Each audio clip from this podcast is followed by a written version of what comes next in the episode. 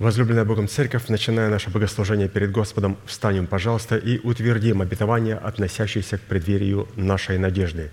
Да воцарится воскресение Христова в наших телах. Аминь. Пожалуйста, будем петь псалом «Иисус прославленный».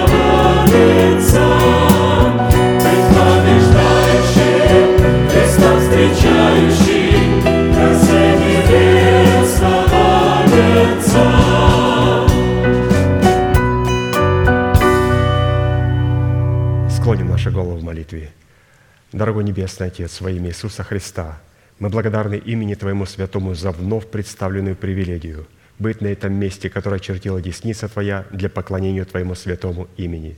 И ныне позволь наследию Твоему во имя крови завета подняться на вершины для нас недосягаемые и сокрушить всякое бремя и запинающий нас грех.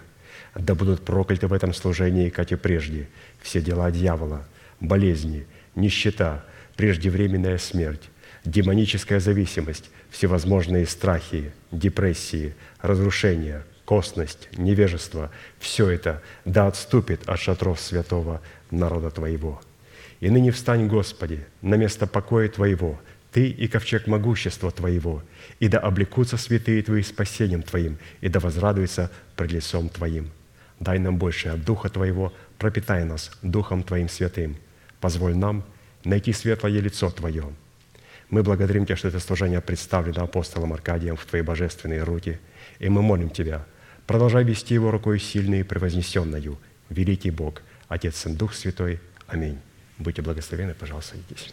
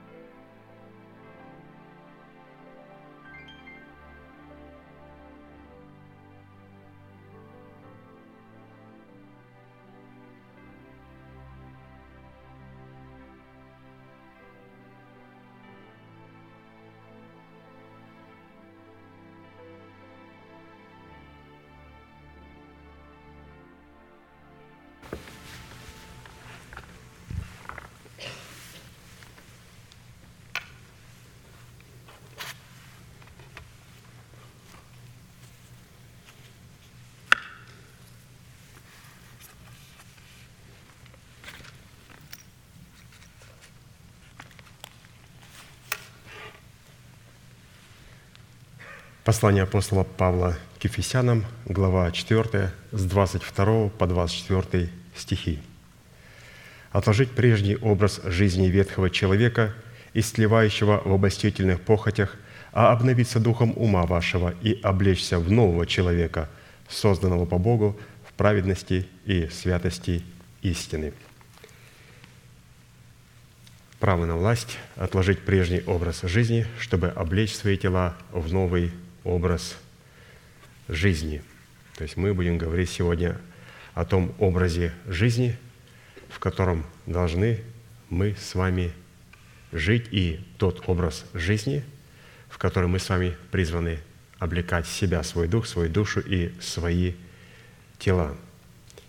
И для выполнения этой повелевающей заповеди, которая была записана у апостола Павла и представлена нам в трудах нашего апостола Аркадия – задействованы три судьбоносных, повелевающих и основополагающих действия. Это отложить, обновиться и облечься. И от выполнения этих трех требований будет зависеть совершение нашего спасения, которое дано нам в формате семени, чтобы обрести его в собственность в формате плода правды. Ну, из этих трех глаголов мы остановились на третьем, то есть «облечься». Ну, стоит напомнить, что облечься или же облечь свои тела в новый образ жизни невозможно, если прежде не отложить прежний образ жизни ветхого человека, сливающего в обостительных похотях. А его невозможно отложить, если нам не нравятся определенные качества в наших близких, в наших родных, в наших родителях, в наших прадедах. Вот все то, что нам когда-то не нравилось в наших отцах – и в наших дедах, мы должны это увидеть в себе, и мы должны это умертвить в себе. Потому что когда мы видим какие-то пороки в другом человеке, это говорит о том, что мы еще не отложили прежний образ жизни. Когда мы отложим прежний образ жизни, мы будем сожалеть другим людям и будем служить им, а не предлагать услуги. я тебе сделал хорошо, и сделай ты мне хорошо. Служение – это когда человек становится рабом Господа Иисуса Христа. И в связи с этим мы остановились на иносказании 17-го псалма Давида, в котором познание и исповедание полномочий, содержащихся в сердце Давида, восьми именах Бога, позволил Давиду возлюбить и призвать достопоклоняемого Господа, а Богу дало основание задействовать полномочия этих возможностей в битве против врагов Давида. Псалом 17, с 1 по 4 стих, прочитаем. «Возлюблю Тебя, Господи, крепость моя, Господь, твердыня моя и прибежище мое, Избавитель мой, Бог мой, скала моя, на Него я уповаю, щит мой, рог спасения моего и убежище мое, призову достопоклоняемого Господа и от врагов моих спасусь». Итак, давайте прогласим все вместе восемь имен Бога.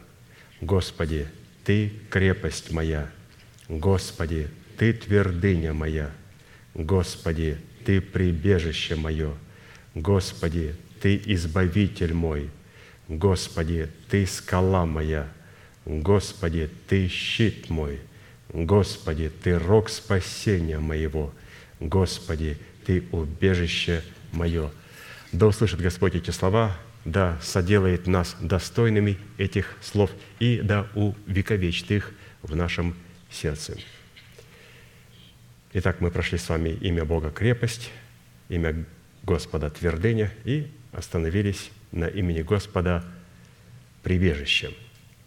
Итак, после того, когда мы, возвеличив Слово Божие в своем сердце, облечемся в полномочия имени Бога крепость – и, взвесив себя на весах правды, очистим себя от всякой скверной плоти и духа возможностями, содержащимися в уделе имени Бога твердыня.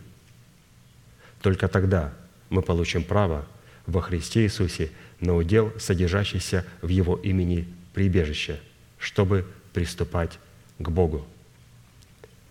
В имени Бога крепость мы возвеличили Слово, в имени Бога твердыня мы этим словом, которое превознесли, начинаем взвешивать себя на весах правды, и в имени Бога прибежища теперь мы имеем право прибегать к Богу и познавать Его, потому что прежде мы возвеличили Его Слово, взвесили, взвесили себя и освободились от всякой скверной плоти и духа.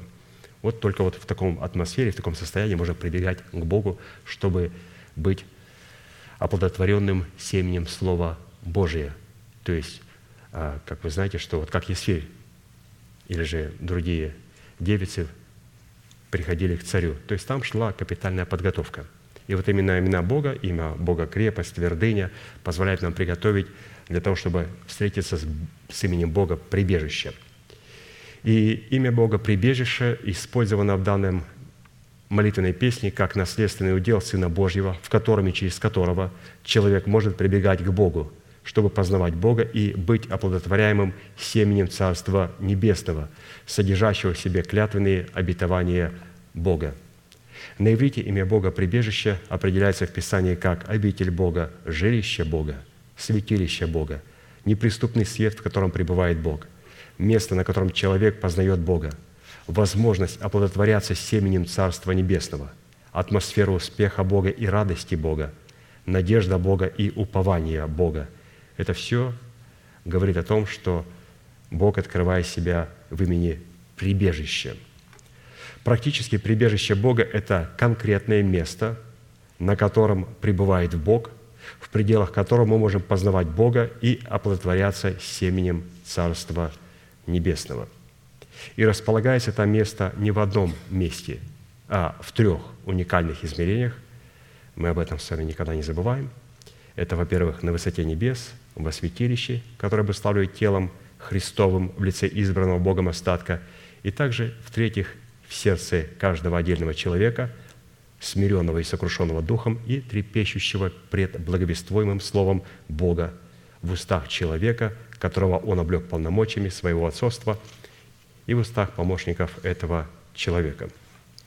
А поэтому глагол «прибегать к Богу» как к своему прибежищу – содержит в себе возможности, дающие человеку способность быть оплодотворяемым семенем обетования, относящегося к преддверию нашей надежды, в плоде которого Бог получает основание вступить в битву за наши тела, чтобы разрушить державу смерти в нашем теле и с шумом навечно не извергнуть из нашего тела ветхого человека, оружием и упованиями твердыни, которая является держава смерти в наших телах.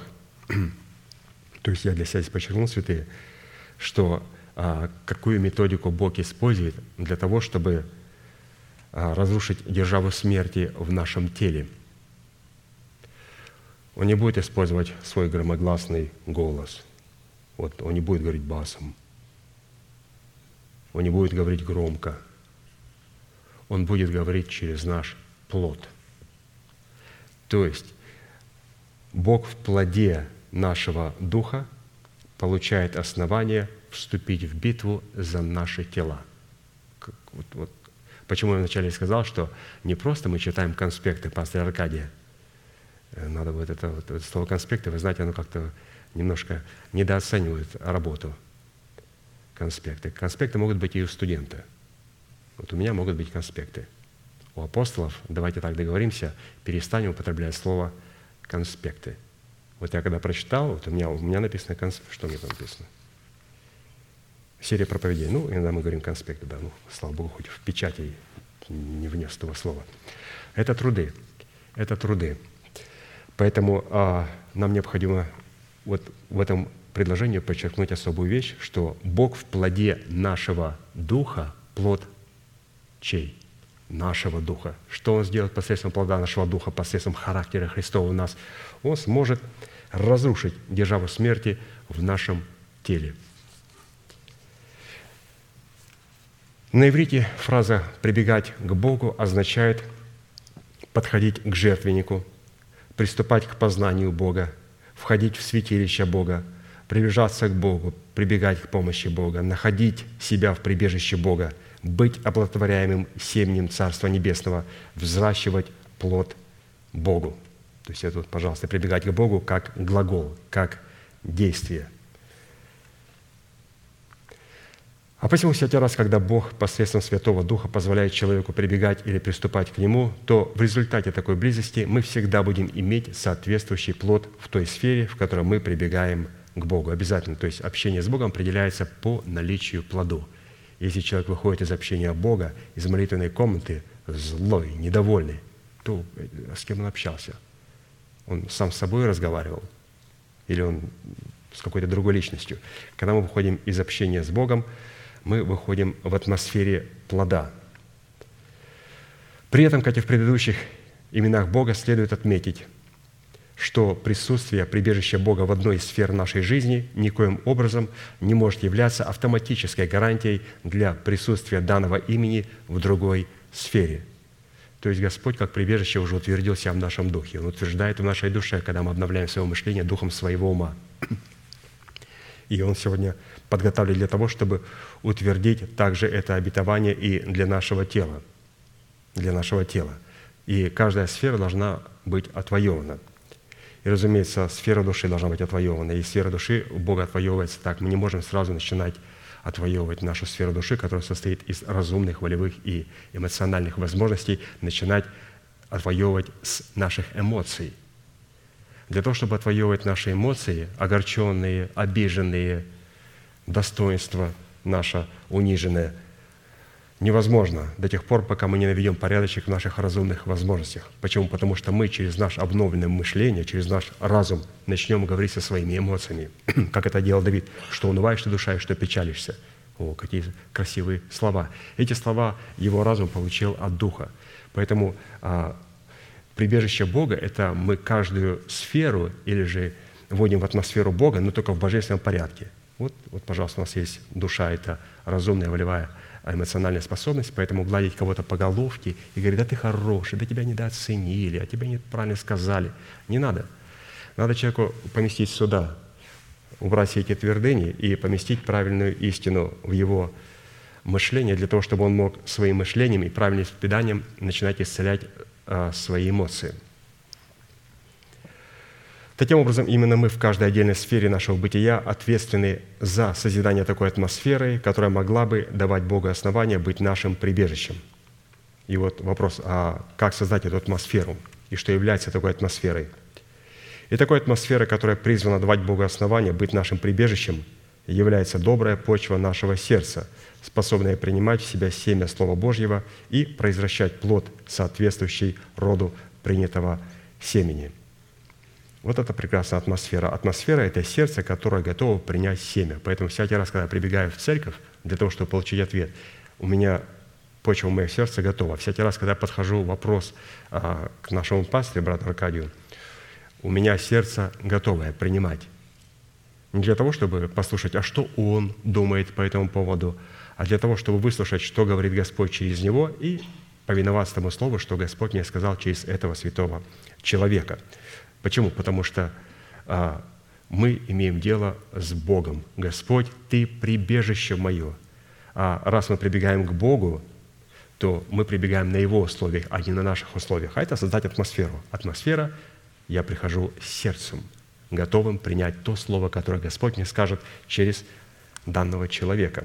Ну, в нашем случае это наш пастор, брат Аркадий. И для этой цели нам, как и в изучении предыдущих имен Бога, призванных являться уделом нашего спасения, необходимо будет рассмотреть ряд таких вопросов. Четыре вопроса классических. Первое. Какими характеристиками и категориями определяется наш наследственный удел в имени Бога прибежище. Второе. Какое назначение в реализации нашего спасения призван выполнять наш наследственный удел в имени Бога прибежище. Третье какую цену необходимо заплатить, чтобы дать возможность Богу быть нашим прибежищем. И четвертое, по каким результатам следует определять, что Бог действительно является нашим прибежищем в реализации нашего призвания. Итак, мы ответим сегодня на вопрос первый, какими характеристиками и категориями определяется наш наследственный удел в имени Бога прибежище. В предыдущих служениях мы уже рассмотрели и утвердили шесть составляющих характеристик – в чем определяется наш наследственный удел в имени Бога прибежище. И сегодня мы закончим седьмое определение. И седьмым определением прибежища Бога для нас является, конечно же, страх Господень, который в назначении источника жизни удаляет нас от сетей смерти. Притча 14 глава, 26 стих. «В страхе перед Господом надежда твердая, и сынам своим Он прибежище» сынам своим Он прибежище. Ну, каким сынам? Тем сынам, которые находятся в страхе перед Господом. Поэтому определение прибежища является наличие страха Господня в нашей жизни. Кем являются вот эти сыны Бога, о которых здесь написано?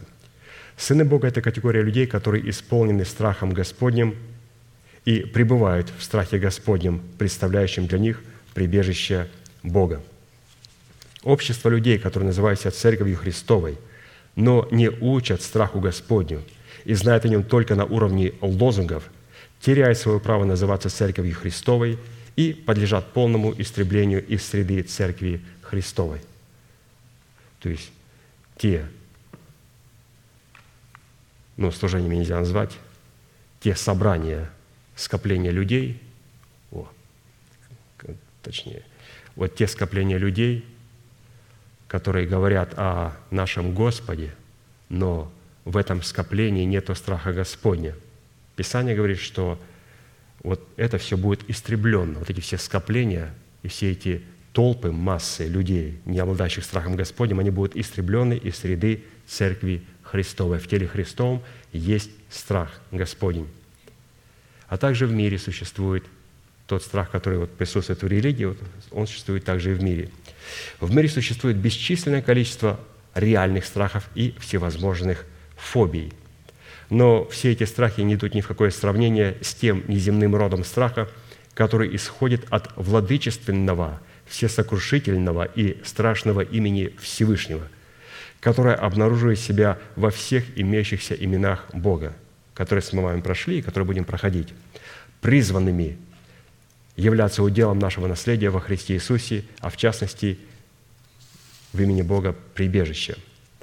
Поэтому Писание предлагает победное преодоление страха перед врагами, адом, смертью и также Божьим судом, потому что люди боятся Божьего суда.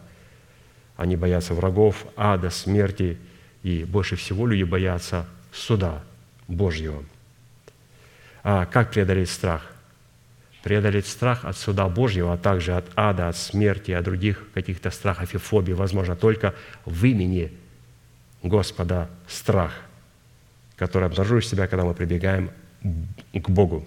То есть избавиться, святые, вот от страха, от страха перед Его великим судом необходимо прибегать к Нему в Его имени страх Господень, который открывает себя в прибежище Бога. То есть я прибегаю к Нему, и Он открывает себя как страх Господень, создает эту атмосферу. И это как раз та атмосфера, которая избавляет меня от страха Его суда перед Белым престолом – чтобы приступить к чувству страха, человек в содружестве с обольстительными силами тьмы изобрел и продолжает изобретать всевозможные формы либо своего активного самопожертвования, так называемой добродетели и евангелизации, либо всевозможные формы развлечения, отвлекающие и пьянящие его сознание. Человек, наученный страху Господней, познавший страх Господень, который обнаруживает себя в прибежище Бога, поднимается над всеми видами страха – и освобождается от всех видов страхов и фобий. При всем этом следует отметить, что в каком объеме человек будет исполняться страхом Господним, точно в таком же объеме он будет и освобождаться от всех земных видов страха и его фобий. Ну, прекрасно, как пастор обычно показывает. Вот представим, вот это страх Божий, а вот это фобии, страхи. Боюсь темноты, Боюсь того, боюсь всего, боюсь воды, боюсь высоты. Конечно же, высоты надо бояться, когда ты подходишь к обрыву.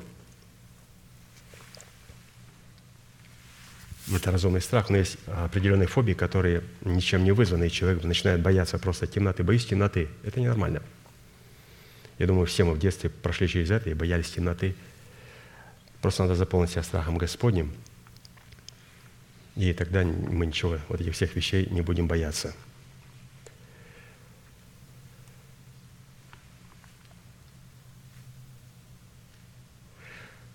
Потому что именно от правильного отношения к страху Господню будет зависеть наше правильное отношение к прибежищу Бога.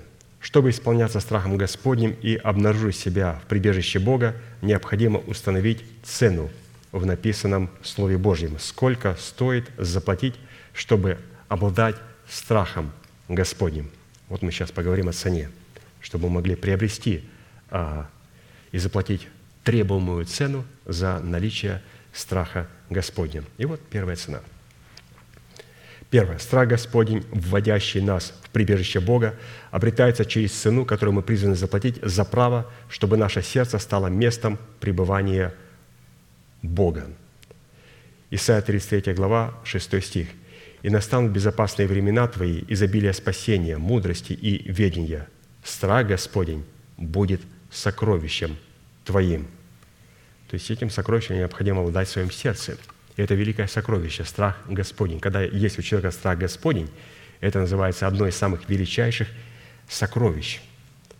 Это одно из пророчеств, которое мы с вами прочитали, которое является определением того места, где пребывает Бог, и местом, где страх Господень призван стать сокровищем нашего сердца, дающим нам основание делать Бога своим прибежищем. И этим местом является Дом Божий и Церковь Божия. Оказывается, для того, чтобы обрести страхом Божьим, необходимо иметь место святые. Место. Вот это, вот эта цена, о которой мы говорим, найти это место. И многие из вас, я думаю, да, все, кто находится в нашем служении, заплатили соответствующую цену для того, чтобы пребывать на этом месте, чтобы облекаться в полномочия страха Божьего. И это цена. Мы читаем здесь цена, потому что страх пребывает на определенном месте. Человек не может без правильного места, без Церкви Христовой, на которой пребывает страх Божий, обладать в своем сердце страхом Божьим. Он не может этим обладать. И давайте посмотрим на Иакова, каким образом он стал а, обладать страхом Божьим. Где он появился у него? Он появился тогда, когда Господь его встретил на определенном месте, местом, которое было названо Вифиль, то есть Дом Божий. И он был объят страхом. И после этого этот страх Божий стал атмосферой его сердца. То есть вне Церкви Божьей, или же ту церковь, которую мы сами избрали, мы не сможем обладать страхом Божьим. А та церковь, за которую мы платим цену, а, чтобы там быть – истинная церковь, это как раз вот эта цена туда и включает. Мы приобретаем через эту цену страхом Божьим. И вы помните, когда Яков убегал от гнева своего брата, когда он получил благословение от отца своего, Исаака, ну, посредством лжи, запнул своего брата, взял благословение первенца, будучи младшим братом, и его брат Исав сказал, я убью его. И мать донесла его, что Исав хочет вот после смерти Исаака, как только он умрет, отец, он убьет и тебя в этот же день. Он не хочет при живом отце тебя убивать, зная, что он тебя убьет. И он, получив благословение от отца своего Исаака, побежал в Харан. И по пути в Харан, когда он убегал от гнева Исава, он а, остановился на одном месте, потому что солнце зашло, и лег спать и положил а, в изголовье своей головы камень, который был на том, камне, на том месте. И когда он спал, он увидел сон, что на этом месте, э, месте стоит лестница Господня, которая касается а, земли, и верх касается небес. И ангелы Божии восходят и не сходят по этой лестнице. И Господь стоит на этой лестнице наверху и дает ему обещание, что та земля, на которой он находится, Господь дает ему. И что он исполнит это слово, которое он сказал ему. И Писание говорит, что когда Яков пробудился от сна своего, это написано в Бытие, 28 глава, Яков сказал, «Истинно Господь присутствует на месте всем, а я не знал». И убоялся и сказал, «Как страшно сие место! Это не что иное, как Дом Божий, это врата небесные». Посмотрите, а где ему стало страшно? Это то место, на котором пребывает страх Божий. И он сказал, это место Дом Божий, и назвал это место Вифиль, как и переводится на наш язык Дом Божий. И давайте посмотрим а, восемь составляющих, через которые мы определяем Дом Божий, то есть тот Дом Божий, в котором есть атмосфера страха. Очень важно, святые, чтобы в церкви была атмосфера страха, потому что если в церкви нет атмосферы страха, а там бесчинство, один человек пришел, ну, будем говорить, не совсем, ну, далеко не религиозный человек, и увидел церковь бесчинствующую, пляшут, орут, говорят, смеются, хохочут, жуют жвачки, кричат. Он говорит, я не понял, это же наши славяне, что случилось? Он говорит, какое бесчинство. А человек, ну, далеко не религиозный человек. Он говорит, когда пришел к вам в собрание, здесь совершенно другая атмосфера. Вы понимаете, вы похожи на христиан. У вас есть хоть страх Божий, а там нету. И он сказал, пожалуйста, туда своему брату, не води меня, и вообще не хочу ничего общего иметь вот с таким родом служения. Почему? Тоже христианская церковь, как они говорят. Очень красивое название, но разница, там нету страха Божьего. А на месте всем есть страх Божий. Итак, давайте посмотрим восемь составляющих, которые увидел Иаков. И мы должны увидеть их в нашей церкви, в той церкви, в которой мы являемся членами церкви.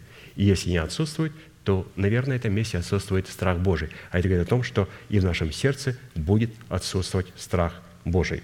Потому что где мы покупаем страх Божий, это когда мы имеем органическую причастность к тому месту, к той церкви, на которой присутствует страх Божий.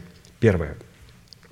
Исходя из видения Иакова, Дом Божий на земле, не на небесах, Дом Божий на земле, поместная церковь, в достоинстве нашего прибежища – это место пребывания Бога и жилище Бога.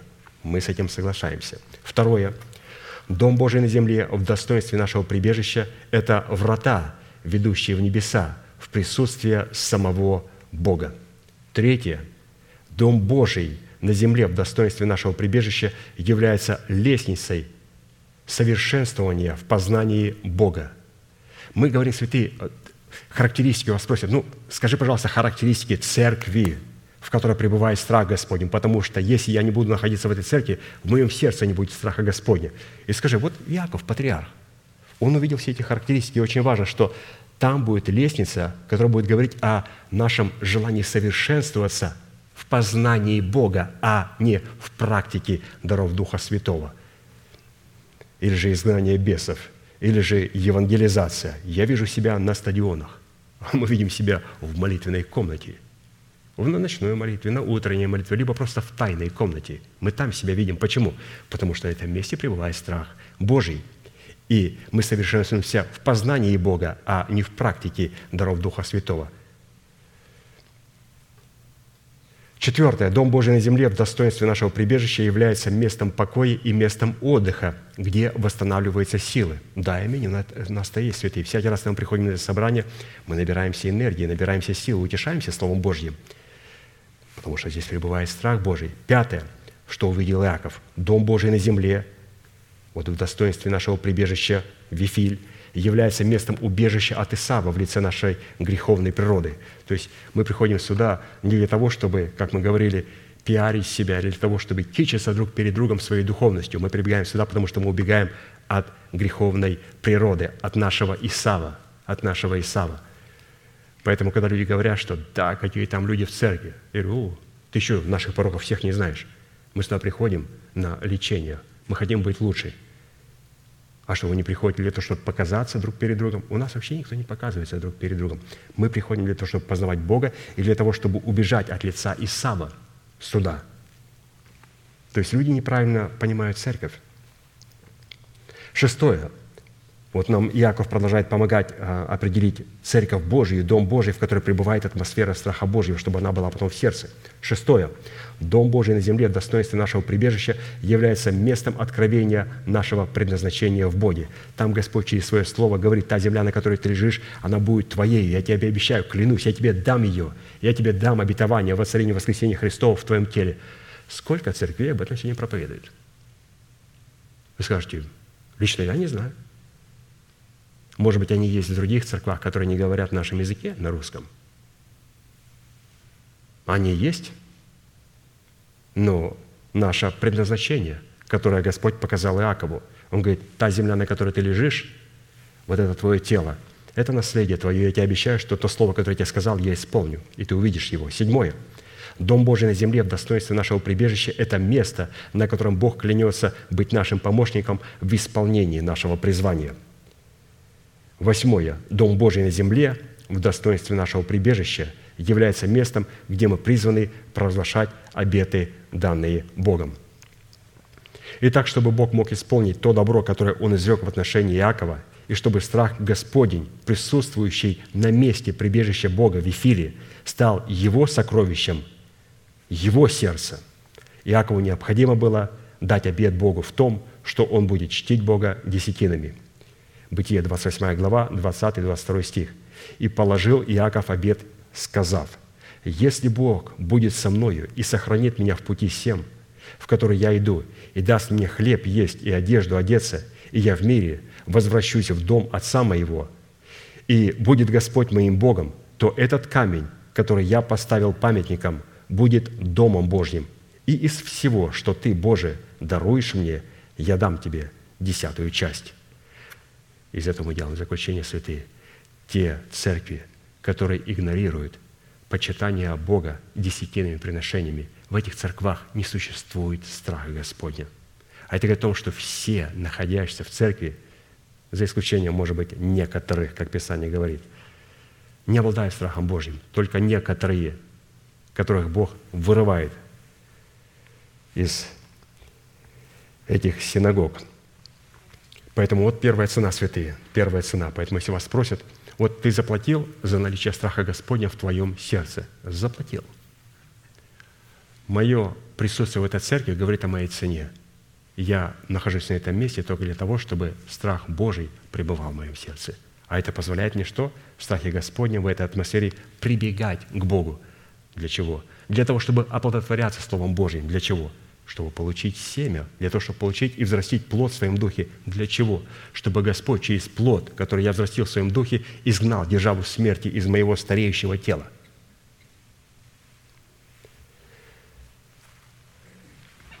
Второе.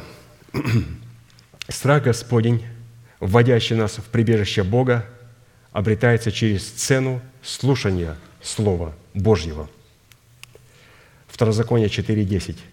И сказал Господь Моисею, собери ко мне народ, и я возвещу им слова мои, из которых они научатся бояться меня во все дни жизни своей на земле и научат сыновей своих. Цена, которую мы призваны платить за слушание Слова Божьего, заключается в плате за ученичество, которое является наше благоговение и смирение, выраженное в готовности немедленно и неукоснительно выполнять услышанное Слово Божье. Луки, 8 глава, 18 стих. «Итак, наблюдайте, как вы слушаете, ибо кто имеет, тому дано будет, а кто не имеет, у того отнимется и то, что думает иметь». Для того, чтобы слышать а, и наблюдать, как мы слушаем, необходимо, во-первых, задать вопрос, кого мы слушаем. Кого мы слушаем. И определиться, что то место, на котором мы находимся, вот в первом аспекте мы говорили, является ли это Вифилем, Домом Божьим, пребывает ли там, там страх Божий, если там эта лестница, если там голос Господа, который говорит о моих обетованиях, которые Он клялся отцам нашим, есть ли Он там, могу ли я чтить Его и выражать Ему свою любовь? Есть. Теперь, когда я определился с местом, с тем человеком, через которого Бог говорит. Для меня теперь вопрос только, как теперь я слушаю этого человека? Не что он говорит или кто говорит. Я с этим определился, вот когда вот еще очень давно, когда заплатил цену быть в этом служении, я сразу вот, вот это у меня с повестки дня ушло. Кто говорит мне? И что он говорит? Я говорю, Господи, все то, что ты говоришь на этом месте, меня интересует только одно. Как я слушаю то, что ты говоришь мне через своего человека. И Писание говорит, кто имеет, тому дано будет, а кто не имеет, у того отнимется и то, что будет иметь. Кто имеет вот такой, такую цену, заплатил цену ученичества, тому дано будет обетование. А кто не имеет этой цены ученичества, у того отнимется и то, что он мечтает иметь. Потому что это просто мечты сердца – когда человек мечтает и о том, и о другом. А реальная валюта, вот реальная валюта в кошельке, чтобы не мечтать, это цена ученика. Это та валюта, посредством которой мы приобретаем глазную мазь. Купи глазную мазь, чтобы тебе видеть.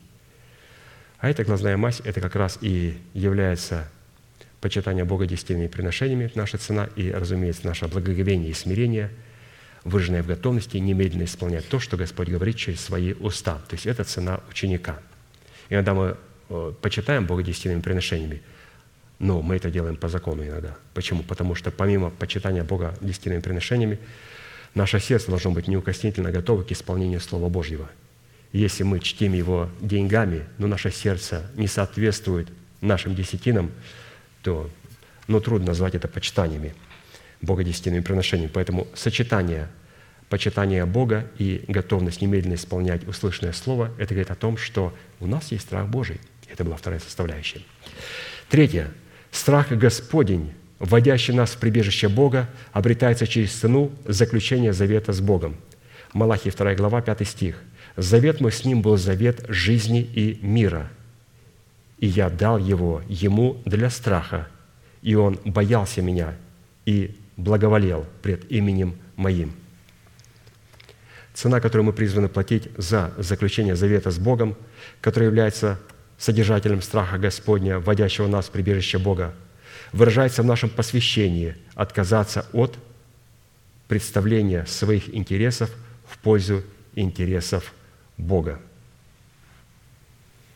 Таким образом, мы а, сохраняем наш завет, завет жизни и мира. Мы отказываемся от своих собственных интересов в пользу интересов Бога. И это мы платим за заключение завета с Богом. Какого завета? Завета мира. Завета мира. А завет мира заключается, когда человек начинает приносить плод правды. Плод правды. Когда милость и истина встретятся, только потом правда и мир облобзается. И посмотрите, что этот завет мира, завет покоя, он с кем облобзается? с праведностью. Но при одном условии мы взрастим праведность в своем сердце, как мы слышали, нам говорил неоднократно наш пастор, брат Аркадий. Перед этим необходимо, чтобы милость встретилась с истиной, для того, чтобы в милости Господь нам дал, даровал способность принять оправдание даром по благодати и искупления в Иисусе Христе. И в правильном принятом оправдании мы могли принять семя праведности Божьей и потом взрастить ее. И когда оправдание принесет плод правды, тогда правда и мир облобзается. То есть Это как раз есть завет мира. Это та цена. То есть завет жизни и мира дается тогда, когда человек семя, которое он получает в оправдании даром, взращивает его в плод правды. И взращенный плод, плод Духа, плод правды, это о том, что у нас есть завет мира. И для чего Господь дает завет мира? Чтобы у нас был страх Божий. То есть, посмотрите, где он приобретается. Вот в завете мира, который связан с праведностью. В оправдании страх Божий нам дается как семя. И он раскрывается во всех своих полномочиях в плоде правды. В плоде правды. То есть, обратите внимание, все мы получаем в семени, и вот чтобы даже прибегать к Богу, надо создать атмосферу, атмосферу страха Господня. Как создать атмосферу страха Господня? Необходимо показать наличие завета мира. Как показать наличие завета мира? Необходимо показать плод правды. Не религиозность, а плод правды, который выражает себя в нашей готовности немедленно и неукоснительно выполнять услышанное Слово Божье. Вот через это определяется плод правды. То есть наше послушание. Если коротко сказать, вот что такое плод правды? Это наше отношение к Слову Божьему, которое Бог определяет через послушание написанному Слову Божьему. Любите меня? Вот исполняйте мои заповеди, слушайте Слово Божье. Вот так и определяется любовь к Господу. Это была третья составляющая. Мы с вами говорим, а, какую цену необходимо заплатить и вот страх, четвертый, страх Господень, вводящий нас в прибежище Бога, обретается через цену, которую мы призваны заплатить за принятие исполнения Святым Духом. Исайя 11 глава, с 1 по 3 стих. «И произойдет отрасль от корня Исеева, и ветвь произрастет от корня его, и почиет на нем Дух Господень, Дух премудрости и разума, Дух совета и крепости, Дух ведения и благочестия, и страхом Господним исполнится – и будет садить не по взгляду очей своих и не по слуху ушей своих решать дела». Цена, которую мы призваны платить за исполнение силою Святого Духа в предмете зависимости от Святого Духа, состоит в удовлетворении Духа и буквы закона Моисеева. Зависимость от Святого Духа – это когда мы имеем способность удовлетворить как букву, так и дух. Слова Божьего, закона Божьего. Не только букву. Сегодня мертвая религия пытается через разные постановления удовлетворить букву закона, и другие распоясанные пытаются удовлетворить духа. А надо удовлетворить и духа, и букву закона Моисеева. Кто способен к всему? Кто? Вот три века. Бытие, 22 глава, с 10 по 14 стих – и взял раб Авраама из верблюдов господина своего десять верблюдов и пошел. Десять верблюдов, то есть святость Господню. Дух и букву закона взял раб господина, Дух Святой. В руках у него были также всякие сокровища господина его. Он встал и пошел в Месопотамию, в город Нахора, и остановил верблюдов вне города у колодезя воды под вечер – в то время, когда выходят женщины черпать, и сказал, «Господи, Боже господина моего Авраама, пошли ее сегодня навстречу мне и сотвори милость с господином моим Авраамом. Вот я стою у источника воды, и дочери жителей города выходят черпать воду, и девица, которой я скажу, наклони кувшин твой, то есть смирись перед благовестным словом, научись немедленно и неукоснительно выполнять услышанное слово – который я скажу, наклони кувшин твой, и я напьюсь. Я напьюсь. Удовлетворить дух закона, дух закона, раб Моисея, дух святой, дух закона, и которая скажет мне, пей, я и верблюдов, десять твоих верблюдов твоим дам пить, удовлетворяет также и букву закона. И раб Авраама говорит, вот та, которую ты назначил рабу твоему Исааку, которая, наклонив кувшин, а это невозможно без способности наклонить свой кувшин, смириться перед Словом Божьим, сокрушиться, трепетать перед Словом Божьим, быть готовым исполнить его. То есть вот это о многом говорит. И которая говорит, которой я скажу, я напьюсь, и она скажет, пей ты, Дух Слово Божие, закона Божьего, я и верблюдов твоим дам пить. То есть и Дух Святой, и буквы закона полностью удовлетворяются вот категории Ревети. Ну, она представляет для нас жену-невесту Агнца. Пятое.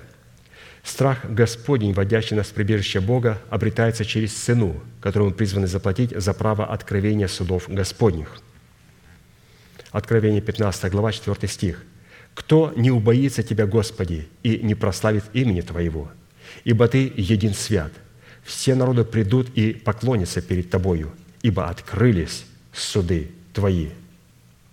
Конечно же, когда суды Господни открылись, кто, кто не убоится Тебя, Господи – когда Господь открывайся в судах Божьих.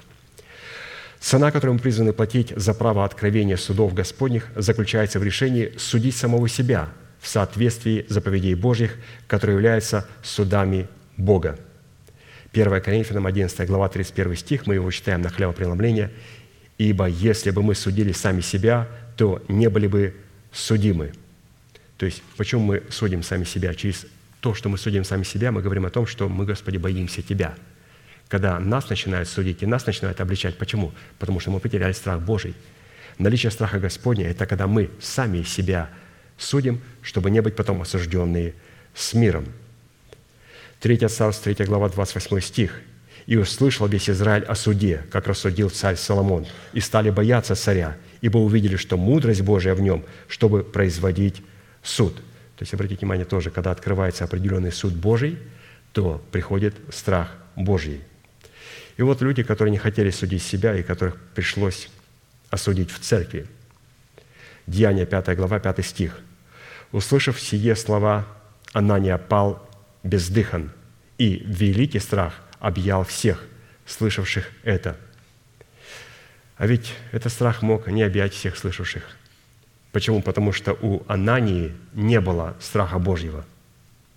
Он продал а, землю, которую имел – и утаил из проданного, принес апостолам и сказал, я хочу отдать все Господу.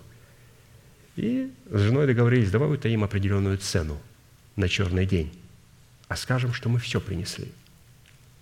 Ну и когда они принесли, вот Петр сказал ему, разве эта сумма не была в твоей власти? Зачем же ты позволил сатане вложить ложь, вот такую мысль в сердце твое солгать Духу Святому. Ты не мне солгал, ты Духу Святому солгал. Поэтому, святые, почему Анания умер? Потому что в его сердце не было страха Господня. И когда этот суд совершился, на этом месте прибыл страх Божий. Поэтому Господь открывая себя в судах Божьих. Поэтому давайте еще раз вспомним, что мы должны судить сами себя, чтобы не быть судимыми с миром, или же вот судимые, как Анания, судить сами себя. Когда мы судим себя по Писанию, только на основании Писания, это говорит о том, что в нашем сердце есть атмосфера страха Господня. Шестое, мы говорим, сколько же стоит купить страх Божий. Страх Господень, вводящий нас в прибежище Бога, обретается через цену, которую мы призваны заплатить за смирение, порождаемое кротостью – Притча 22, 4. «За смирением следует страх Господень, богатство и слава и жизнь». Смирение, которое исходит не из кротости, обыкновенное малодушие. То есть, обратите внимание, смирение, оказывается, может быть просто обыкновенным малодушием. Почему? Потому что оно не исходит из кротости. Иногда говорят, ой, такой смиренный человек, такой тихий, такой смиренный. Это малодушный человек – душевный, малодушный человек, потому что смирение должно исходить из кротости. А смирение, которое не исходит из кротости, это обыкновенное малодушие и позорный отказ от своих суверенных прав. В то время как смирение, исходящее из кротости, это победа над малодушием и сохранение своих суверенных прав. Большая разница в том, когда Бог смиряет человека и когда человек сам смиряет себя, предавая члены тела своего в рабы праведности на дела святые. Вот давайте сейчас приведем пример, каким образом мы должны смирять себя. И в этом очень большая разница, когда мы себя смиряем и когда Бог себя смиряет. А вот выше в пятом аспекте пастор нам показал, что а, когда Бог начинает судить людей в церкви, или же когда человек сам себя судит на основании Святого Слова Божьего. Но шестой аспект – это когда мы смиряем себя. А если мы не смиряем себя, то Господь начинает нас смирять. Итак, давайте посмотрим на Христа, как Он смирял сам себя.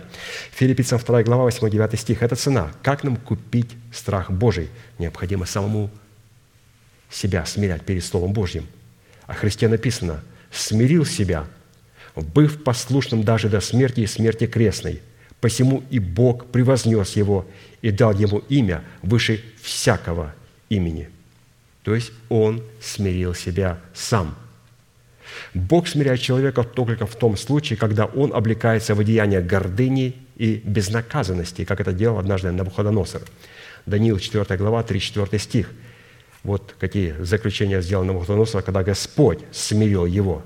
«Ныне я», он говорит в кротости, не своим царским голосом, «ныне я, Навуходоносор, славлю и превозношу и величаю Царя Небесного, которого все дела истинны и пути праведны, и который силен смирить ходящих гордо.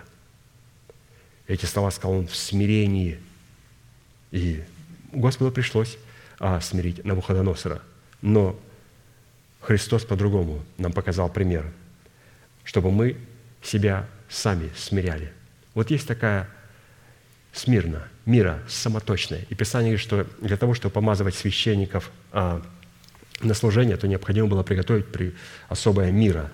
И туда входила вот эта смирная или же мира самоточная смола, которая сама из коры дерев выходила наружу. Есть смола, надо подойти к дереву и сделать надрез. Можно поставить стаканчик, и смола начнет туда капать. Будет плакать, дерево начинает плакать. Сделали надрез над ним. Но это очень ценная смола. Но она не идет ни в какое сравнение с той смолой, которая дерево само плачет. То есть самоточная смола, самоточная мира. И Писание говорит, что возьми именно самоточной миры. Это очень красиво, когда человек сам смиряется перед Словом Божьим. Ну и также красиво, когда человека смиряет посланник Божий, и когда он правильно воспринимает. Это тоже очень красиво перед Господом. Седьмое – Страх Господень, вводящий нас в прибежище Бога, обретается через сцену, заплаченной за проявление живой веры. Не мертвой веры, а живой веры. Это цена, чтобы обладать страхом Божьим. Иакова 2 глава, 19-20 стихи. «Ты веруешь, что Бог един? Хорошо делаешь. И бесы веруют и трепещут. Но хочешь ли знать неосновательный человек, что вера без дел мертва?» И вы знаете, Иакова многие проповедники модернисты говорят, что вы видите, Яков, он не как апостол Павел, все время пытался скатывать людей в закон, что вера без дел мертва. Он постоянно показывал на дела. Но на какие дела? Они совершенно не понимают, что есть дело веры и есть дела закона. Патриарх Иаков, апостол Иаков, брат Господа Иисуса Христа, уж он-то никогда не скатывал церковь а, в дела закона – он только говорил о деле веры, что есть мертвые дела и есть дела Божии. Есть мертвая вера и есть живая вера. Мертвая вера – это вера бесовская, которую, которая никоим образом не может служить ценой обретения страха Господня. Необходимо быть точно уверенным, о каких делах веры идет речь и о каких делах веры говорит апостол Иаков, брат Господа Иисуса Христа. В противном случае мы натворим такое – что наши дела будут рассматриваться на суде Великого и Белого престола самим судьей Богом. То есть, что такое дело веры? Цена, которую мы призваны платить за право показывать живую веру, состоит в нашей способности отличать голос Божий от голосов иных с последующим послушанием тем словам, которые говорит Бог через все доступные Ему средства. О чем говорил Христос и о чем говорил Иаков. Он говорит, вот какие нам твори дела? Он говорит, вот дело Божие, чтобы вы веровали в того, которого Он послал. Вот дело Божие. Но мы видим, что здесь совершенно не говорится о делах закона, что дело Божие, которое показывает не мертвую веру, а живую веру, начинается с того, что мы верили тому, которого Бог послал, приняли его. Иоанна 10 глава, 2-5 стих. «Входящий дверью есть пастырь овцам, ему предверник отворяет, и овцы слушаются голоса его, и он зовет своих овец по имени и выводит их. И когда выведет своих овец, идет перед ними, и овцы за ним идут, потому что знает голос его. За чужим же не идут, но бегут от него, потому что не знают чужого голоса». То есть вот, пожалуйста, эти святые, вот в образе этих овец, они знают голос своего пастыря. И как оно определяется, они никогда не бегут за чужим. Никогда. Э, вот через это определяется вот именно, а, заплатили ли мы цену, имеем ли мы доброе дело. Доброе дело, чтобы мы веровали в того, кого Бог послал. И если мы бегаем за чужими и слушаем чужих и других, и соглашаемся с их мнением, то Писание говорит, что мы не заплатили этой цены за обретение страхом Господним. То есть надо следовать за тем человеком, которого Бог нам дал. Восьмое. Страх Господень, вводящий нас в прибежище Бога, обретается платой за право прибегать пребывание ковчега в своем сердце.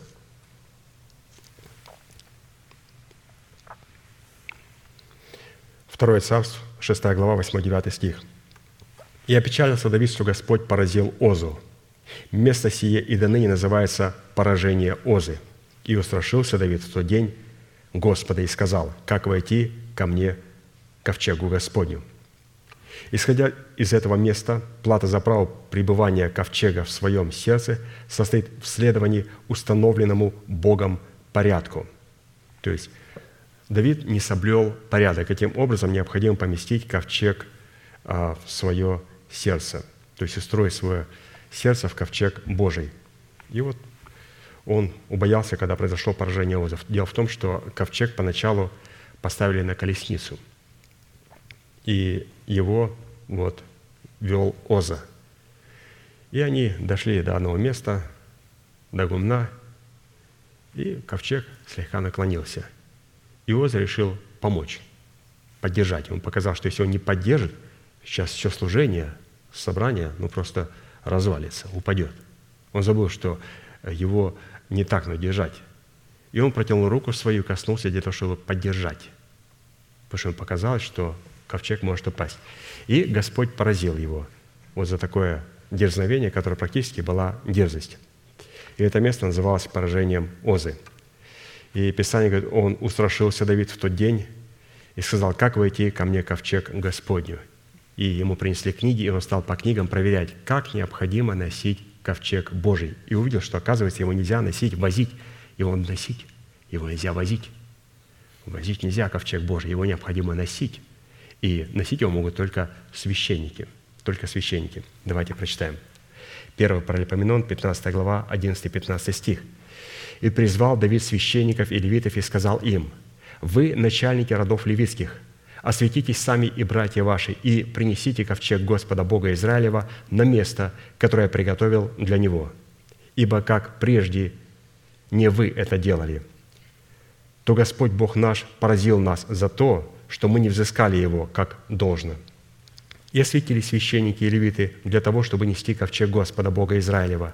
И понесли сыновья левитов ковчег Божий, как заповедовал Моисей по слову Господа, на плечах, на шестах. Вот так вот необходимо было нести ковчег Божий на плечах и на шестах, и никаким совершенно другим образом – то есть, каким образом, святые, мы а, вводим ковчег в наше сердце, каким образом мы устраиваем свой ковчег. До тех пор, пока мы пытаемся поправлять и корректировать пастыря, вот такое встречается иногда, когда мы начинаем корректировать человека, которого Бог поставил над нами. Мы пытаемся вроде бы помочь, но из таких добрых соображений мы хотим помочь, откорректировать. Нам кажется, здесь немножко неправильно, здесь стоило бы так понять. Вот. Вы знаете, я видел людей, которые падали мертвыми, которые хотели помочь пастырю помочь в некоторых вопросах, о которых он имел четкое конкретное определение. Он, я видел, как они умирали физически. Им казалось, что пастор неправильно понимает а, вот этого вируса, который поразил всю землю. Что за всем стоят масоны, за всем стоят сатанисты, надо собираться, надо просто продолжать жить. Ничего страшного нету. Мы увидели видео на YouTube, там прекрасно рассказал дяденька, сидящий на кухне, который редко открывает свое место от кухонного стола, сидит и прямо прилип к нему, и там блогер рассказывает нам, что за всем стоят масоны. И надо пастырю передать великое откровение от Духа Святого. Вы знаете, я в первый раз услышал о масонах, о римском клубе, о Белдербергском клубе, о 24 и о других сионских старцах еще лет 45 назад от пастыря. Он рассказывал вообще не очень легко, каким образом а, действуют все эти демонические силы в этом мире. Но я ни разу не помню, чтобы пастырь когда-то фокусировал на том, что делают масоны и все эти клубы и сатанисты. Никогда. Имея это знание, он всегда говорил, что делает Бог – что Господь хочет сказать в этих событиях? Ведь это не напрасно. Причем тут масоны, причем тут сатанисты и все другое. За этим стоит Бог. Поэтому, святые, мы должны также рассматривать и думать, и помнить о том, что не надо поддерживать а, ковчег Божий. Ковчег Божий надо носить с трепетом на шестах, левитам. Они за это ответственны. Хорошо. Это была цена. цена. Вопрос четвертый. По каким результатам и по каким плодам следует судить, что мы действительно исполнены страхом Господним? Если страх павшего Херувима является жатвой и возмездием за нарушение заповедей Господних, то страх Господень является наградой в достоинстве неветшающего сокровища, на которое человек получает право через исполнение заповедей Господних. Итак, первым признаком исполнения страхом Господним, как результат нашего пребывания в прибежище Бога, будет выражен в принесении Богу сокровища, в котором находится наше сердце. То есть мы определяем, как мне определить, есть ли у меня страх Божий в сердце? Смогли мы отдать то, в чем лежит наше сокровище, что очень дорого для нас? Бытие 22 глава, 12 стих. Ангел сказал, не поднимай руки твоего на отрока и не делай над ним ничего, ибо теперь я знаю, что боишься ты Бога и не пожалел сына твоего, единственного твоего для меня». То есть это говорится об Аврааме, что Господу необходимо было проверить, проверить его, есть ли у него страх Божий и боится ли он Бога. Он говорит, что боишься ты Бога и не пожалел сына твоего. То есть наличие страха Господня – это когда мы приносим наше сокровище – в котором находится наше сердце. Его сокровище было в его сыне, у Авраама, в сыне его Исааке. И Господь сказал, принеси его мне в жертву. И обратите внимание, Господь ему не остановил, когда он встал рано утром и направился на гору Божию, на которую Господь ему указал, что принеси Исаака в жертву. Он не остановился, когда не остановил Авраама, когда он возложил дрова на Исаака. Он не остановил Авраама, когда он создал жертвенник, чтобы принести на него жертву. Он не остановил Авраама, когда он связал сына своего Исаака. Он не остановил Авраама, когда он положил на жертвенник сына своего Исаака. Он остановил Авраама, когда Авраам взял нож, чтобы убить сына своего. Мы должны понимать, что до тех пор, пока мы не возьмем нож – в свои уста исповедание мечи Слова Божьего, то страха Божьего нету в нашем сердце. Обязательно необходимо взять этот нож, необходимо взять этот меч. Писание говорит, увидел я отверстие небеса, и вот конь белый и сидящий на нем, верный и истинный. Слово ему Слово Божье, обогренное кровью. И из уст его выходил меч, вот этот нож, и он судил праведно, и воинствовал праведно. Вот у Авраама, вот обратите внимание, все дошло до ножа. Нам иногда кажется, Господи, вот я устроил жертвенник, и я умер для своего народа, для дома своего отца и для своих собственных желаний и пониманий. Господь, я жду. Что, Господи, ты ждешь? Возьми, пожалуйста, нож. Потому что страх определяется только после того, когда мы возьмем нож и занесем над нашим сыном, над тем, где лежит наше сокровище. Ну, наше сокровище не только лежит в нашем Сыне. Давайте посмотрим другие места Писания, которые говорят, где может находиться сокровище у человека. Оно находится иногда в нашем имении, в нашем имении, в нашем доме. Луки 12 глава, 33-34 стих. «Продавайте имение ваше и давайте милостыню. Приготавливайте себе влагалище, не ветшающее, сокровище не, не оскудевающее на небесах, куда вор не приближается, и где моль не съедает, и где сокровище ваше, там и сердце ваше будет». То есть нашим сокровищем является наше жительство на небесах. Второзаконие, 11 глава, 16 стих. «Берегитесь, чтобы не обольстилось сердце ваше, и вы не уклонились и не стали служить иным богам, и не поклонились им». То есть есть башки такие в этом мире, которым люди поклоняются, идолы. Вот им люди поклоняются. Иногда верующие люди поклоняются этим людям. Для них они тоже являются каким-то авторитетом. От их мнения они исходят. Мы должны понимать, что у нас не должно быть других идолов. И также наши идолы могут находиться в наших родителях и наших детях. Матфея 10 глава 37-38. «Кто любит отца или мать более, нежели меня, — говорит Христос, — недостоин меня. И кто любит сына или дочь более, нежели меня, недостоин меня. И кто не берет креста своего и следует за мной, тот недостоин меня». То есть это первая цена, которая необходима. Или же первый признак, по которому мы определяем, что у нас есть страх Божий, это наше отношение, а, где находится наше сокровище, где находится наше сердце. Второй признак исполнения страхом Господним, как результат нашего пребывания в прибежище Бога, будет выражен в благоговении перед лицом Бога. Екклесиаст 8, 12. «Хотя грешник сто раз делает зло и коснеет в нем, но я знаю, что благо будет боящимся Бога, который благоговеет пред лицом Его.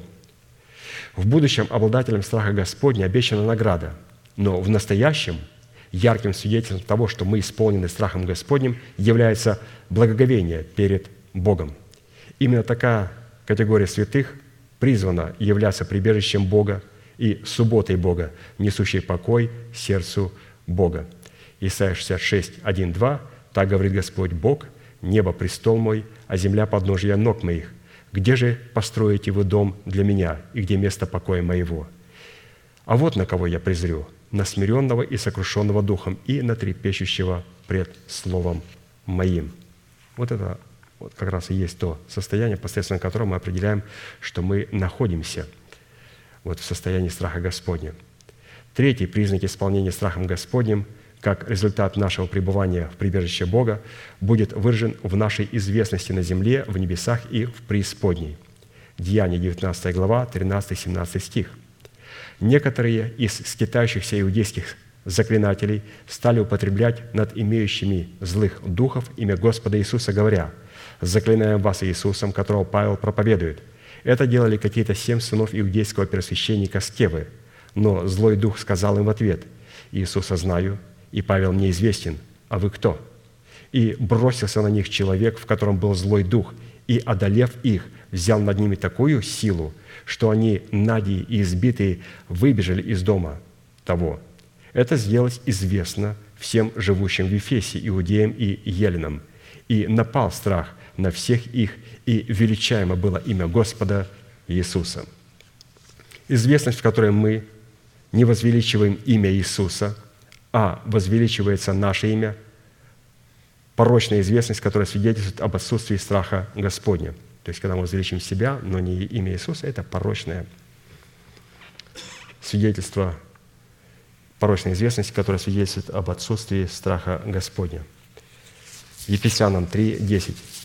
«Дабы ныне соделась известна через церковь начальством и властям на небесах многоразличная премудрость Божия».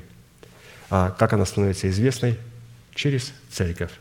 Но при одном условии, если на этом месте, в этой церкви пребывает страх Господень, и если на этом месте есть святые, в сердце которого есть ковчег Божий, если они поместили туда ковчег Божий, если они устроили свое сердце в ковчег Божий. А с чего оно а, начинает свое устройство? Это когда мы перестаем контролировать то слово, инспектировать то слово, которое мы слышим, и приходим на собрание не как инспекторы и контролеры, а как ученики – и мы готовы нести а, с благоговением и трепетом те откровения, которые находятся в этом ковчеге.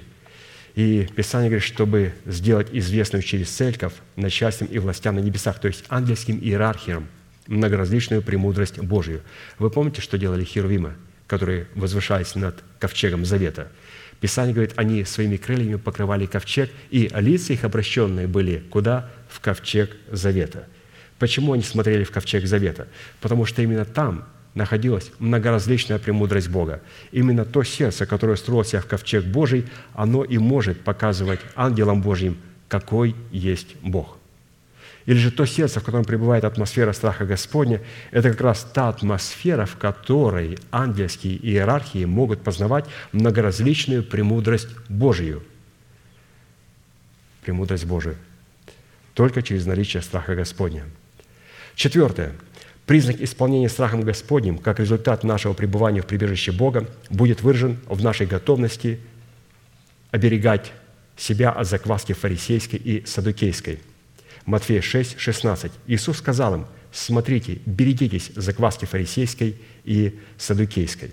Ну что такое фарисейская закваска? Фарисейская закваска по своей сути выражается в аскетизме, в то время как садукейская заключается во вседозволенности. Категория людей, исполненных страхом Господним, это святые, находящиеся между молотом и наковальней, что является для них свидетельством – что они находятся в прибежище Бога, и их сердца открыты для оплодотворения семенем правды. То есть находиться между вот этим религиозным аскетизмом и религиозной вседозволенностью, то есть занять центральную позицию. Для этого необходимо бояться фарисейской и садукейской закваски.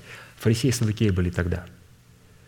И прошло вот два тысячелетия, и сегодня также очень ярко, очень ярко перед пришествием Христа – вся картина возвращается снова в свою рамочку. Римская империя начинает приобретать свои четкие параметры. Вся та атмосфера, которая пребывала там, в той Римской империи, та атмосфера, которая была в Израиле в то время, вот фарисейская и садукейская, сегодня ярко прослеживается э, бесчинствующая, хулиганствующая харизматия и мертвая религия в церквах, где люди спят на собраниях. Сегодня они очень, ну очень ярко себя показали. Почему? Потому что пришло время Христу возвратиться, и все пазлы снова заняли свое место на картине Божией. Пятый признак исполнения страхом Господним, как результат пребывания в прибежище Бога, будет выражен в готовности оберегаться лжепророков, облеченных в овечьи одежды. Матфея, 7 глава, 15 стих. «Берегитесь лжепророков, которые приходят к вам в овечьей одежде, а внутри суть волки хищные. Вот их характеристика, вот этих вот лжепророков. Во-первых, они сами себя делают пророками. Во-вторых, выдают мечты своего сердца за голос Божий. В-третьих, воруют слова у других пророков и выдают их как свои откровения. В-четвертых, не проявляют послушания законным пророкам. В-пятых, уловляют души в свои сети и скорости. И в-шестых, производят разделение вопреки учению Иисуса Христа. Вот, пожалуйста, это те лжепротив, которые приходят в овечьей одежде. И сегодня церковь переполнена таковыми людьми. Шестой признак исполнения страхом Господним, как результат нашего пребывания в прибежище Бога, будет выражен в том, что наша свобода во Христе не будет служить поводом к угождению плоти. Галатам 5 глава, 13-15 стих. «К свободе призваны братья – только бы свобода ваша не была поводом к угождению плоти, но любовью служите друг другу, ибо весь закон в одном слове заключается – люби ближнего твоего, как самого себя. Если же друг друга угрызаете и съедаете, берегитесь, чтобы вы не были истреблены друг другом. Оберегаться в, отношении, в отношениях с ближним означает – контролировать свои уста в том, чтобы не использовать эти отношения или же свое положение для контроля и обвинения своего ближнего и не ставить его в неудобное для него положение. 1 Петра 5.5. «Кстати, младшие, повинуйтесь пастырям, все же, подчиняясь друг другу, облекитесь смиренномудрием, потому что Бог гордым противится, а смиренным дает благодать». В данном случае подчиняться друг другу означает, во-первых, не нарушать суверенных прав друг другу, и, во-вторых, прощать друг друга, если кто на кого имеет жалобу. То есть здесь очень интересное определение, что подчиняться друг другу. Вначале он сказал, повинуйтесь младшие, повинуйтесь пастырям, а потом сказал, также подчиняйтесь друг другу. То есть, чтобы пастыря не нарушали суверенных прав человека и имели способность святые прощать друг друга. И седьмой признак за исполнение страхом Господним, как результат нашего пребывания в прибежище Бога, будет выражен в бодрствовании и хранении своих одежд, чтобы не оказаться надим. Откровение 16 глава, 15 стих. Сейду как тать, блажен бодрствующий и хранящий одежды свою, чтобы не ходить ему надим, и чтобы не увидели срамоту его». То есть вот этой наготой является отсутствие страха Господня. А отсутствие страха Господня, оно говорит об отсутствии одеяния праведности Божьей. Нагота, о которой здесь говорится, это отсутствие страха Господня, которое влечет за собой отсутствие одеяний праведности Божьей. И Писание рассматривает человека надим. Вот, пожалуйста. Нету страха Господня, Господь рассматривает его надим в собрании святых. Это говорит о том, что одеяния праведности нету, и одеяния праведности – это есть та слава Божия, которая нас покрывает перед Богом. Это мы-то друг перед другом ходим в костюме, в галстуке, в хорошей рубашечке, все как полагается. Бог нас немного по-другому видит. Он не видит галстука и костюма. Он видит все через Сына Своего. И Он видит ту славу, которая нас облекает. Она будет нас облекать только тогда, когда у нас будет одеяние праведности – а деяние праведности будет только тогда, когда у нас будет атмосфера страха. А атмосфера страха будет тогда, когда у нас будет страх в сердце. А страх в сердце может быть только тогда, когда мы пребываем на месте, на котором пребывает страх Божий, и мы за него заплатили цену, о которой мы говорили. Ну и восьмой признак, мы будем молиться. Восьмой признак исполнения страхом Господним, как результат нашего пребывания в прибежище Бога, будет выражен в хранении и благоугодным задействии благодати Божьей – хранить и правильно задействовать благодать Божью. Евреям 12 глава, 28 стих. «Итак, мы, приемля Царство непоколебимое, будем хранить благодать, которой будем служить благоугодно Богу с благоговением и страхом». Хранить благодать для того, чтобы благоугодно Богу служить с благоговением и страхом. Благодать нам дана Богом, чтобы наше служение Богу могло быть благоугодным. И такое благоугодность служения Богу выражается в благоговении и страхе, который свидетельствует о том, что мы находимся в прибежище Бога. Принимать в себя Царство непоколебимое означает исполниться благодатью Бога или же страхом Господним, дающим знание и способность благоугодно служить Богу в прибежище Бога.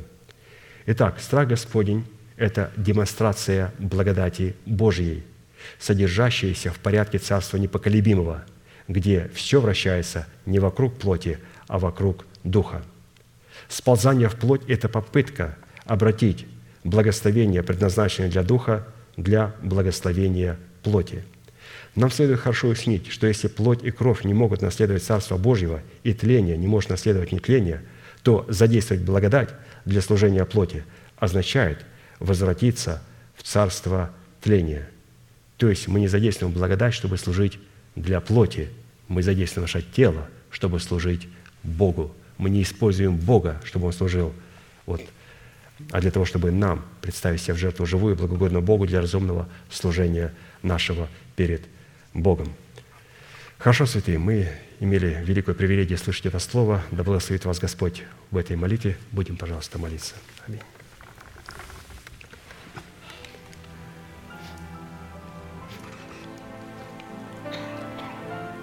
Дорогой Небесный Отец, во имя Иисуса Христа, мы благодарим Тебя, что Ты позволил нам сегодня в очередной раз возвеличить Слово Твое, в имени Твоем крепость.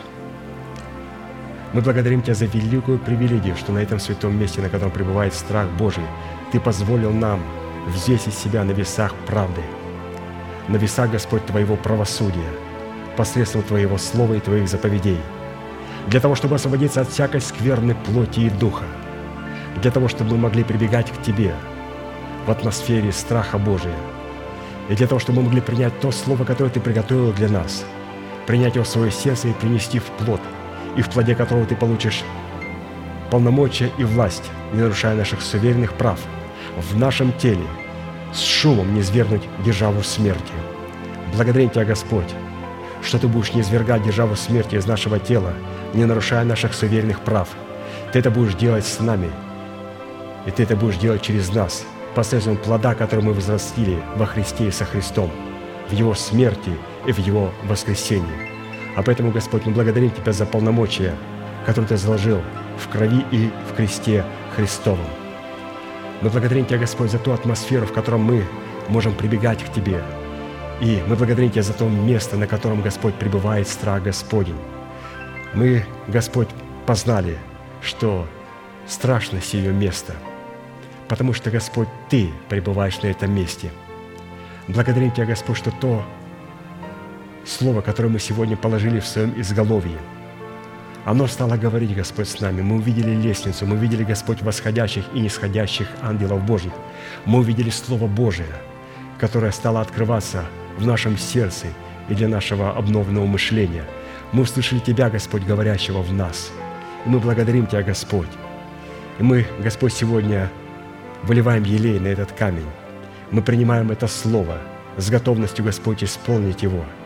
И мы благодарим Тебя, Господь, что мы можем сегодня выразить свою память Тебе о том, что Ты обещал в Своем Слове не забыть той земли, Господь, на которой мы сегодня почиваем, чтобы Ты не забыл, Господь, наше тело, в котором мы живем, Господь. И Ты сказал, что Ты исполнишь это. И мы, Господь, сегодня возбуждаем эту память посредством почитания Тебя десятинными приношениями – чтобы ты вспомнил тот завет, который ты клялся Аврааму, Исааку и Иакову, который ты завещал Аврааму, о котором ты клялся Исааку, и который ты дал в закон Якову. И нам, Господь Израилю, Ты дал его для того, чтобы мы могли исполнять его и соблюдать его. И мы благодарим Тебя, Господь, что мы сегодня можем помнить то, что Ты, Господь, говорил в страхе Божьем. Мы готовы, Господь, сегодня заплатить великую цену перед Твоим Словом и смиряться перед Твоим Словом, трепетать перед Твоим Словом и быть готовым исполнить то, Господь, что Ты повелеваешь нам через человека, которого Ты нам послал. Ты сказал, Господь, смотри, как Ты слушаешь. Мы, Господь, приходим на это место с приготовленным сердцем, с готовым сердцем. Мы приходим на это место, Господь, не для того, чтобы поправить ковчег завета. Мы приходим на это место для того, чтобы внести ковчег завета и наполнить наше сердце атмосферой страха Божьего. А поэтому, Господь, нам позволь внести этот страх Божий в наше сердце. Позволь нам, Господь, посмотреть на основании Твоего Слова, как правильно относиться к тем людям, в которых Ты положил свое откровение – тем людям, которых ты называешь ковчегом Божьим, те люди, которые являются носителями Твоих тайн, те люди, Господь, через которых Ты нам распечатываешь свое Слово. И Ты сегодня смотришь на наличие страха Божьего через наше отношение к Ним. И мы Тебя, Господь, благодарим, что то Слово, которое мы слышим, то Слово, которое, Господь, мы сегодня имели привилегию читать и вникать в него, мы принимаем, Господь, его. И мы облекаемся в полномочия, в могущественные полномочия того откровения, Господь, которое мы сегодня слышали – и облекаемся, Господь, в атмосферу страха Божьего. И мы молим Тебя, Господь, чтобы Ты открыл себя в Твоих судах. Но прежде чем Ты, Господь, откроешь себя в судах на этой земле, Ты сказал, что время начаться суду с Дома Божьего. Но прежде чем Ты ждешь суд с Дома Божьего, мы молим Тебя, Господь, позволь нам вначале смириться перед Твоим Словом, смириться перед Твоим святым лицом. Мы не хотим, Господь, чтобы Ты нас смирял – Позволь нам, Господь, научиться смиряться перед, своим, перед Твоим Словом, так как смирялся Сын Твой до смерти и смерти крестной.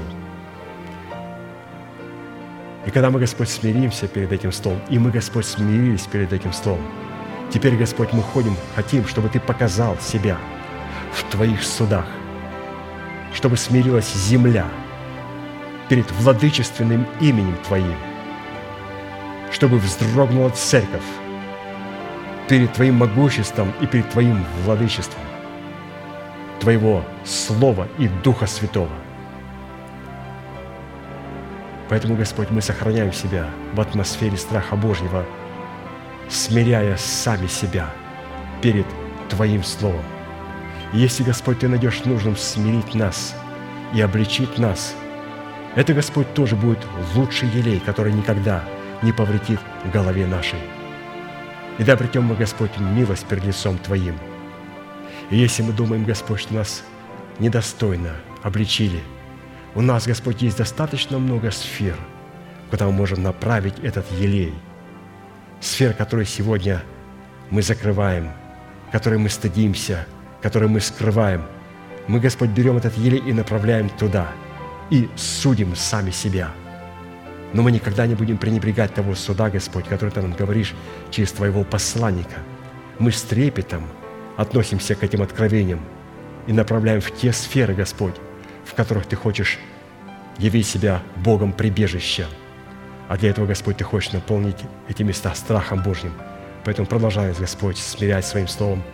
Позволь нам смиряться перед Твоим Словом, для того, чтобы каждая сфера нашего естества была наполнена воскресением Христовым. Мы благодарим Тебя, Господь, за то, что сегодня Ты делаешь церковь известной на земле.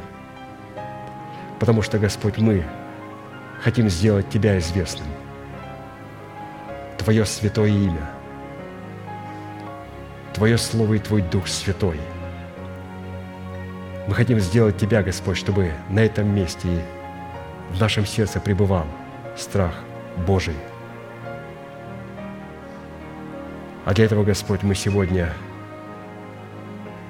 готовы представить Тебе все то, в чем лежит наше сердце, все то, что является нашим сокровищем – мы хотим, Господь, чтобы страх Божий стал сокровищем нашего сердца.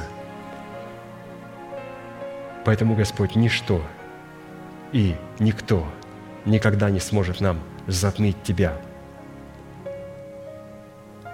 Ты, Господь, являешься нашим истинным сокровищем. И мы в это выражаем через атмосферу страха Божьего в наших сердцах. Мы благодарим Тебя за наших родителей, за наших детей. Мы благодарим Тебя, Господь, за великую привилегию жить в домах, есть на машинах. Мы благодарим Тебя, Господь, за все это. Это Твоя, Господь, великая милость, через которую Ты проявляешь свою заботу к нам и свою щедрость к нам. Мы благодарим Тебя, Господь, за это. Но наше сокровище, Господь, в Тебе. Наше сокровище, Господь, на небесах – откуда мы ожидаем Господа Иисуса Христа. Ты, Господь, являешься нашим сокровищем. Ты являешься нашим воздаянием. Твое святое лицо является нашей наградой. И мы, Господь, ради этой награды взирать на Твое лицо и приближаться в тот же образ, готовы облекаться в полномочия страха Божьего. Достанет Господь атмосфера страха Божия достоянием нашего сердца – мы благодарим Тебя, Господь, за это место, на котором пребывает страх Божий. Мы благодарим Тебя, Господь, за то откровение, которое Ты нам передал через человека Божьего. Мы благодарим Тебя, Господь, за нашего пастыря, брата Аркадия. Мы благодарим Тебя, Господь, за все те сокровища, которые находились в его сердце, и в которые Ты, Господь, Ты поместил. Ты сделал нам, Господь, доступными через благовествуемое Слово. Мы верим, Господь, что в этом муже Божьем достаточно много истин, о которых Ты хотел бы нам еще сказать. Мы не просто верим, Господь, мы знаем, что у нашего пастыря, нашего апостола есть достаточно много драгоценных истин, которые Ты уже вложил в его сердце. И мы, Господь, с трепетом ожидаем того дня и того часа, когда мы будем слышать Слово Божие, в котором мы сможем облекаться – а сегодня, Господь, мы благодарим за то слово, которое мы слышали от Него, и которое мы сегодня могли утвердить через исповедание наших уст для своего тела, для своей души и для своего духа. И мы молим Тебя, Господь, чтобы душа этого святого человека Божьего была завязана в крепком узле жизни у Господа Бога нашего чтобы жизнь каждого святого человека, кто находится на этом месте, и кто находится сегодня в немощах, в болезнях, чтобы Ты, Господь, явил милость. И мы прибегаем, Господь, к Тебе. И мы прибегаем, Господь, Тебе в тех сферах, в которых мы нуждаемся в Тебе. И мы молим Тебя, Господь, чтобы в атмосфере страха Божьего Ты мог явить милость свою к нам и свой гнев над врагами нашими в лице нашего ветхого человека – в лице болезней, немощей, преждевременной смерти, человеческих и бесовских страхов, фобий, каких-либо депрессий, косности и невежества, Господь. Яви свой гнев над нашими врагами. И мы благодарим Тебя, Господь, что Ты можешь явить, потому что мы создали место, на котором может почивать престол Твой. Это место является, Господь, Твоим ковчегом, и наше сердце является, Господь, Твоим ковчегом, потому что мы внесли в наше сердце страх Божий, и Он пребывает там, и будет постоянно пребывать там. И мы благодарим Тебя, Господь, наш великий Бог, Отец и Дух Святой. Аминь. Отче наш, сущий на небесах, да святится имя Твое, да придет царствие Твое, да будет воля Твоя и на земле, как и на небе. Хлеб наш насущный, подавай нам на каждый день, и прости нам долги наши, как и мы прощаем должникам нашим. И не веди нас в искушение, но избавь нас от лукавого, ибо Твое есть царство и сила и слава во веки. Аминь.